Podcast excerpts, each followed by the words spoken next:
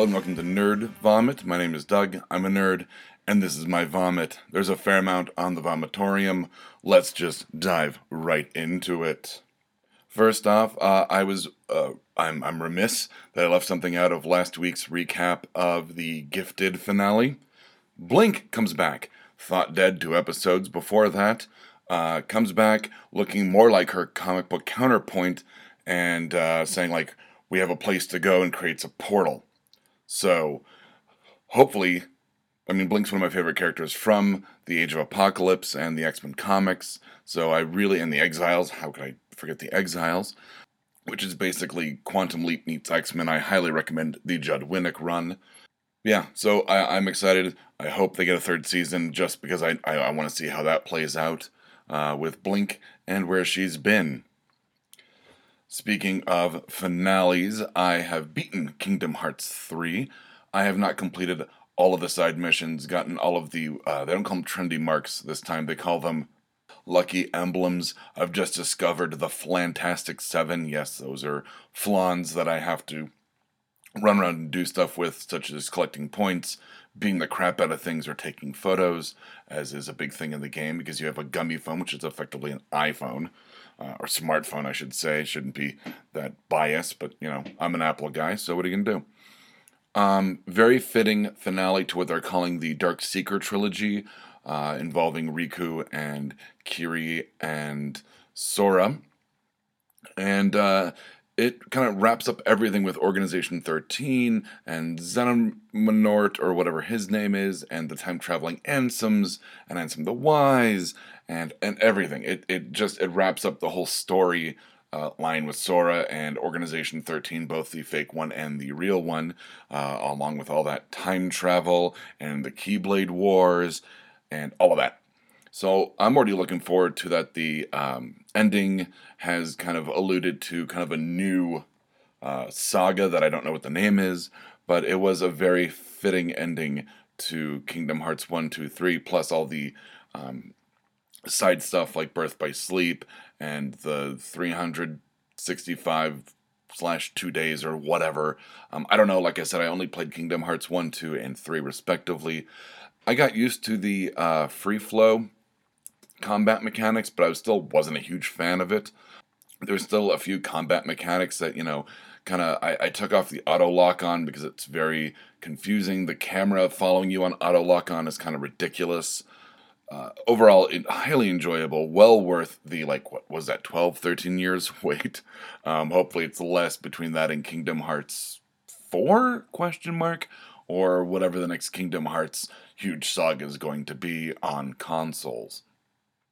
But like I said, very fitting ending. Anyone who's played uh, the Kingdom Hearts franchise, whether it's just the main three games like I did, or uh, my friend who's playing through all the games until she gets to three and beats it, I, I told her, I said, it's a very, very fitting ending, um, very emotional, um, but uh, it wraps everything up, which I, you know, there was so much going on across these games, like I said, with time travel and alternate versions of selves where you have, you know, the Heartless version and the Nobody and the uh, organization version from uh, the Paradise Cove or wherever they were from, and then they become nobodies or something. I don't know. It, it's all confusing. And replicas, they're replicas for fuck's sake. So not just, you know, and the Unversed, which is from a different game that I had no idea what was going on. But yeah, I mean, between replicas and time travel and nobodies, which are like duplicate bodies when someone heart leaves them. Um, it, it, was it's just madness, bonkers. But uh, I enjoyed it. Uh, I am taking a break from doing some of the side missions, uh, and I started playing the. I will say the name of the game is is very misleading. It's called Hellblade. Senua's Sacrifice. Um, this game I talked about it a while ago. I don't know how far back, um, and it's kind of been sitting in my digital library until I could get to it. It you play this like Viking girl, like it's a lady. Um, it's you know set like in the 900s. It's uh, set all the way back then in actual Viking times, and you're trying to save the soul of your beloved, which sounds fairly straightforward. they talk to people with schizophrenia, depression, anxiety. They talk to behavioral scientists um, uh, and neuroscientists, and they basically like she suffers from very acute mental illness, which and, I mean back then they called the dark curse or whatever. And there's a warning at the beginning of the game that says like if you suffer from mental illness, this is a very accurate portrayal that you may not want to play this. And I was like, sure, whatevs, and jumped into it, and it is very uncomfortable. Um, at one point, she gets like really anxious and starts like scratching herself. It's not like incredibly graphic. It's not like a Darren Aronofsky, you know, body horror moment. But um, I, I I felt it in my soul. I was like, oh god. Um, I, I know what that feels like. And her schizophrenia kicks in where like you hear voices and you don't know what's real. They're giving you conflicting accounts of what's going on like when you just start hearing voices going, "You're going the wrong way. You're going the wrong way," and you're like, "Well, it, am I going the right way? Am I going the wrong way? Like, can I trust this voice?" You literally can't trust anything in the game. You can't trust anything visually, audio. Like it, it's it's. I mean, it's an amazing game in that. Um, it also has permadeath, which I am not a fan of, and that makes the game much more nerve wracking. And if you don't know, permadeath uh, is like permanent death. Uh, this darkness creeps up on uh, on me when every time I fail, or on her every time I fail. And when it uh, reaches a certain point, which is her, her head, her mind, uh, I lose all progress and have to start the game all over again. So not only am I like nerve wracked because I'm like I can't fail, I can't fail, I can't fail, but then like it's just disturbing and off-putting and unsettling when like the voices come in and I can't trust what's going on in the game. I mean, the the epitome of unreliable narrator for God's sake. And I've been using. Uh, I started Persona Five, which is this huge anime RPG that's like they said it's like 200 hours of gameplay, but I'm assuming that's based on like branching storylines.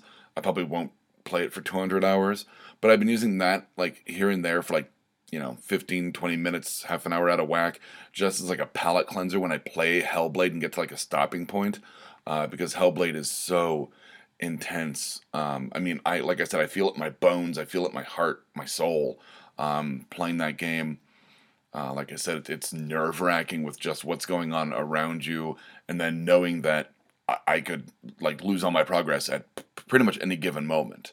Um, but I do recommend the game. It is very good if it has that kind of effect on you. But like I said, um, if you do suffer from mental illness, I do not recommend it. Uh, as uh, yeah, it it uh, I I can see that posing as triggers um, for unfortunateness. Speaking of unfortunateness, uh, this happened. This got announced last week, and it happened uh, after time of recording. But Alex Trebek having stage four pancreatic cancer. I'm a huge Jeopardy fan. I've been watching Jeopardy for years and years and decades. Um, usually, it's part of my you know weekly routine, Monday through Friday, to eat dinner uh, either before or after Jeopardy and, and watch Jeopardy. Um, and for Alex Trebek, who I mean, admittedly is in his late 70s, uh, but still, it sucks. He's kind of been a mainstay in my life for, I mean, he's been hosting Jeopardy for as long, almost as long as I've been alive. So for me, like physical memory, he's always hosted it. I've always known him as the host of Jeopardy. It's Alex Trebek. And I, uh, I couldn't watch it for a couple days because I was like, oh man, it's so depressing. Uh, I don't want him to die. And like I said, I mean, he's he's you know lived a full life. He's got kids and a beautiful wife and all that. But like, still, it, it, he's just he's he's he's an icon to me. And to think of a world without him is is up there with uh, maybe just below uh, David Bowie and Stan Lee and Hunter S. Thompson. Um, but I mean, once again, just someone who's been in my life, been in my living room for decades and to think of the thought of losing him is like uh, it's it's an emotional thing for me. So that's why I didn't start this episode off with a bummer like I did last week. Let's not let's the opposite of bummers. Um, and I I know I talk about how um, I with shows I talk about premieres, mid season, and then finales. But man, I, I just have to keep bringing it up. Uh, Doom Patrol is such a fantastic show, and how I've talked about how it doesn't shy away from the weirdness, and in that I never thought I'd see this, and you know it's it's a bit you know pared down, but uh, Doom Patrol is adapting the Grant Morrison uh, Cult of the Unwritten Book storyline from the comic, and I I never thought I'd see anything so fucking weird. You know, the the our sisters of the slashing mercy or whatever they're called, with the deformed, disfigured, forever young nuns with switch uh, straight razor hands, and the unwritten book, and the stigmata wounds in uh, on a Spanish priest that leads to the ghost city Nullheim. Like I, I just I never thought I'd see it. And speaking of things in that I would ne- never thought I'd see is uh, Kipling Willoughby, who is kind of a John Constantine analog because basically the uh, unwritten book storyline is kind of Grant Morrison both playing homage and kind of making fun of the pomposity of Alan Moore's like cult storyline from Swamp Thing. And while Grant Morrison couldn't use John Constantine, he created um, Kipling Willoughby. Willoughby Kipling, I'm not quite sure which, uh, now that I start thinking about it. But uh, amazingly played by, of all people, I never thought I'd see this uh, theme in me watching uh, Doom Patrol, played by Mark Sheppard, who um, played, fuck, some character, very popular character in Supernatural. I can't think of the character off the top of my head because I don't watch Supernatural. But uh, he also played Badger in Firefly and Serenity. He's been in a few other things, and he's an amazingly funny, talented British actor. I Highly recommend anything he does. But um, having him play the kind of John Constantine analog, uh, Kipling, was a masterstroke from DC casting. So thank you for that. And I can't wait to see the next episode, which will probably wrap up the unwritten book storyline, but man, the fact that they're like, we're not even shying away from like the source material. Like, it's not just like, oh, it's weird and we're gonna be weird. It's like we're gonna do direct translations of the weirdest fucking storylines.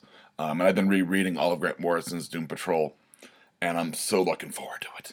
Uh, to watching what Doom Patrol keeps doing next, because it does keep pushing the envelope of what I think they're gonna do. And every time I think I got a beat on it, they change it up.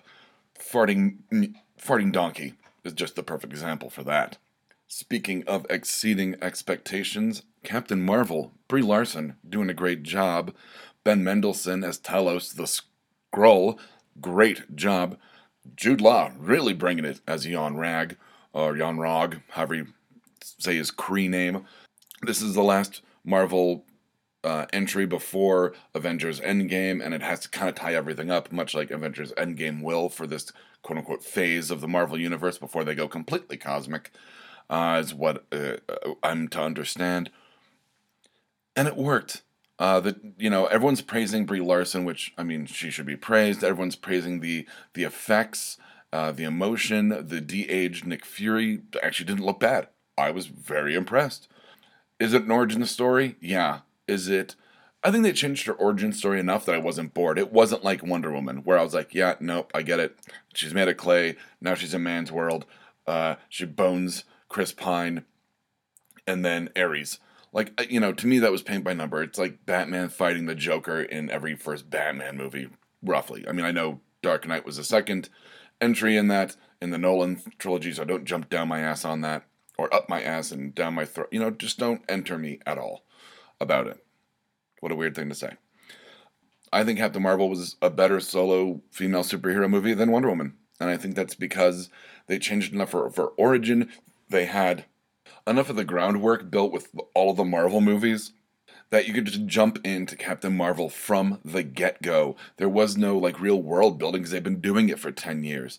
Um, was it fun seeing a bunch of shit from the 90s? Yeah. Is it interesting that like people watch it and go, what the fuck's a blockbuster? Yeah, that was depressing uh, to people of a certain age. But uh, yeah, I loved it. I highly recommend it. It's uh, proves to me it's just another thing on a long list of reasons why I shouldn't trust cats. Uh, you'll know that uh, when I see when you see it, uh, and there's no spoilers in that whatsoever. It's a spoiler-free thing on Captain Marvel. I'm not going to super get into it, but uh, I, I, recommend it. Uh, it's one of those I, I I've got a friend who wants to guest on this podcast, and maybe we'll get more into it, uh, Captain Marvel, because I think he's going to go see it, and then I think we're going to figure out when to come on together, and we might get more into it with actual spoilers and give you guys a couple weeks. And ladies in sentient gas clouds and Martians and whoever else listens to this, possibly hyper intelligent dogs and cats. uh, and uh, actually get into like a spoilerific um, talk about Captain Marvel and probably all the Avengers stuff. Lastly, this is speaking of spoilers, going to be spoiler full of uh, the American God season two premiere. Man, it it's been years since the first season, and they did not miss a beat coming back. I mean, once again, the sublime casting of Ian McShane as Mr. Wednesday and Orlando Jones as Mr. Nancy. I forgot Cloris Leachman was in it. Uh, Peter Stormare as Czernobog. I mean, just fantastic casting, fantastic, fantastic actors, amazing storyline. The fact that the first season was really only about like the first like fourth of the book makes me happy because it's just it, they're gonna have multiple seasons before they even get to like the war. Probably won't even be to like the third season. But this this episode was co-written by its creator Neil Gaiman, and it's got his fingerprints all over it. Uh, just every one of Mr. Nancy's lines are pure Neil Gaiman. Uh, from I've got a son so stupid, it's like he went to the stupid store on a two for one sale. That's a great line. When they get their, you know, cryptic fortunes from the like, you know, fortune teller booth thing, like in Big, and Shadow kind of looks at it like this doesn't make any sense. And Mr. Nancy just goes, It's a motherfucking fortune from a fucking wax dummy. Dummy! Like, I loved it. Just that he is like, Look, like, your your reluctance and your disbelief in all of this is ridiculous to me and that's how i'm going to treat you. Like like just like you're a confused child and he's frustrated that he's confused and i love it. But it's also playful because it's anansi the african trickster god. Um am i excited for the rest of the season? Of course i am. Obviously if i you know want to talk about it this much uh the fact that they killed cloris leachman's character was heart-wrenching um, but once again, it kind of gives, well, it doesn't. It, it totally gives the justification for the old gods to go to war. They have a kind of their rallying point with this. And at one point, Mr. Wednesday is over her body and says, Is this what it takes? Is this what it takes? And in terms of that, he's he's not questioning he's not asking the other gods like, is this what it takes? He's questioning his own plan and going, is this what it takes to start the war that will eventually benefit him? If you read the book, so spoiler on that one. Um, and you know that he's looking for power, he's looking for all of that from the first season when the new gods say, well, we'll launch a missile called Odin uh, in to honor you and get you more power if that's what you want. And he's like, no, I can get more on my own, and this is how. So, I mean, once again, the sublime acting of Crispin Glover as Mr. World. I cannot wait to see more of Gillian Anderson as Media because, man, she blew me away um, in the first season. She's such a, a chameleon in this s- series um, that I'd never really seen her do before, and it's fantastic. I still have a crush on her, uh, and she's aged quite well, if I may be so rude. But other than that, uh, that is the vomitorium. Chunks and spoilers galore. So, from Nerd Vomit, I'm Doug. I'm a nerd. This has been my vomit, and I'm out like a boner in sweatpants. If you like this, check out some of our other shows like Exotic Liability, No Applause, Just the Clap, and Black Falls, we can be found at www.bacnpodcast.com and by searching for The BACN on Stitcher, iTunes, and Google Play.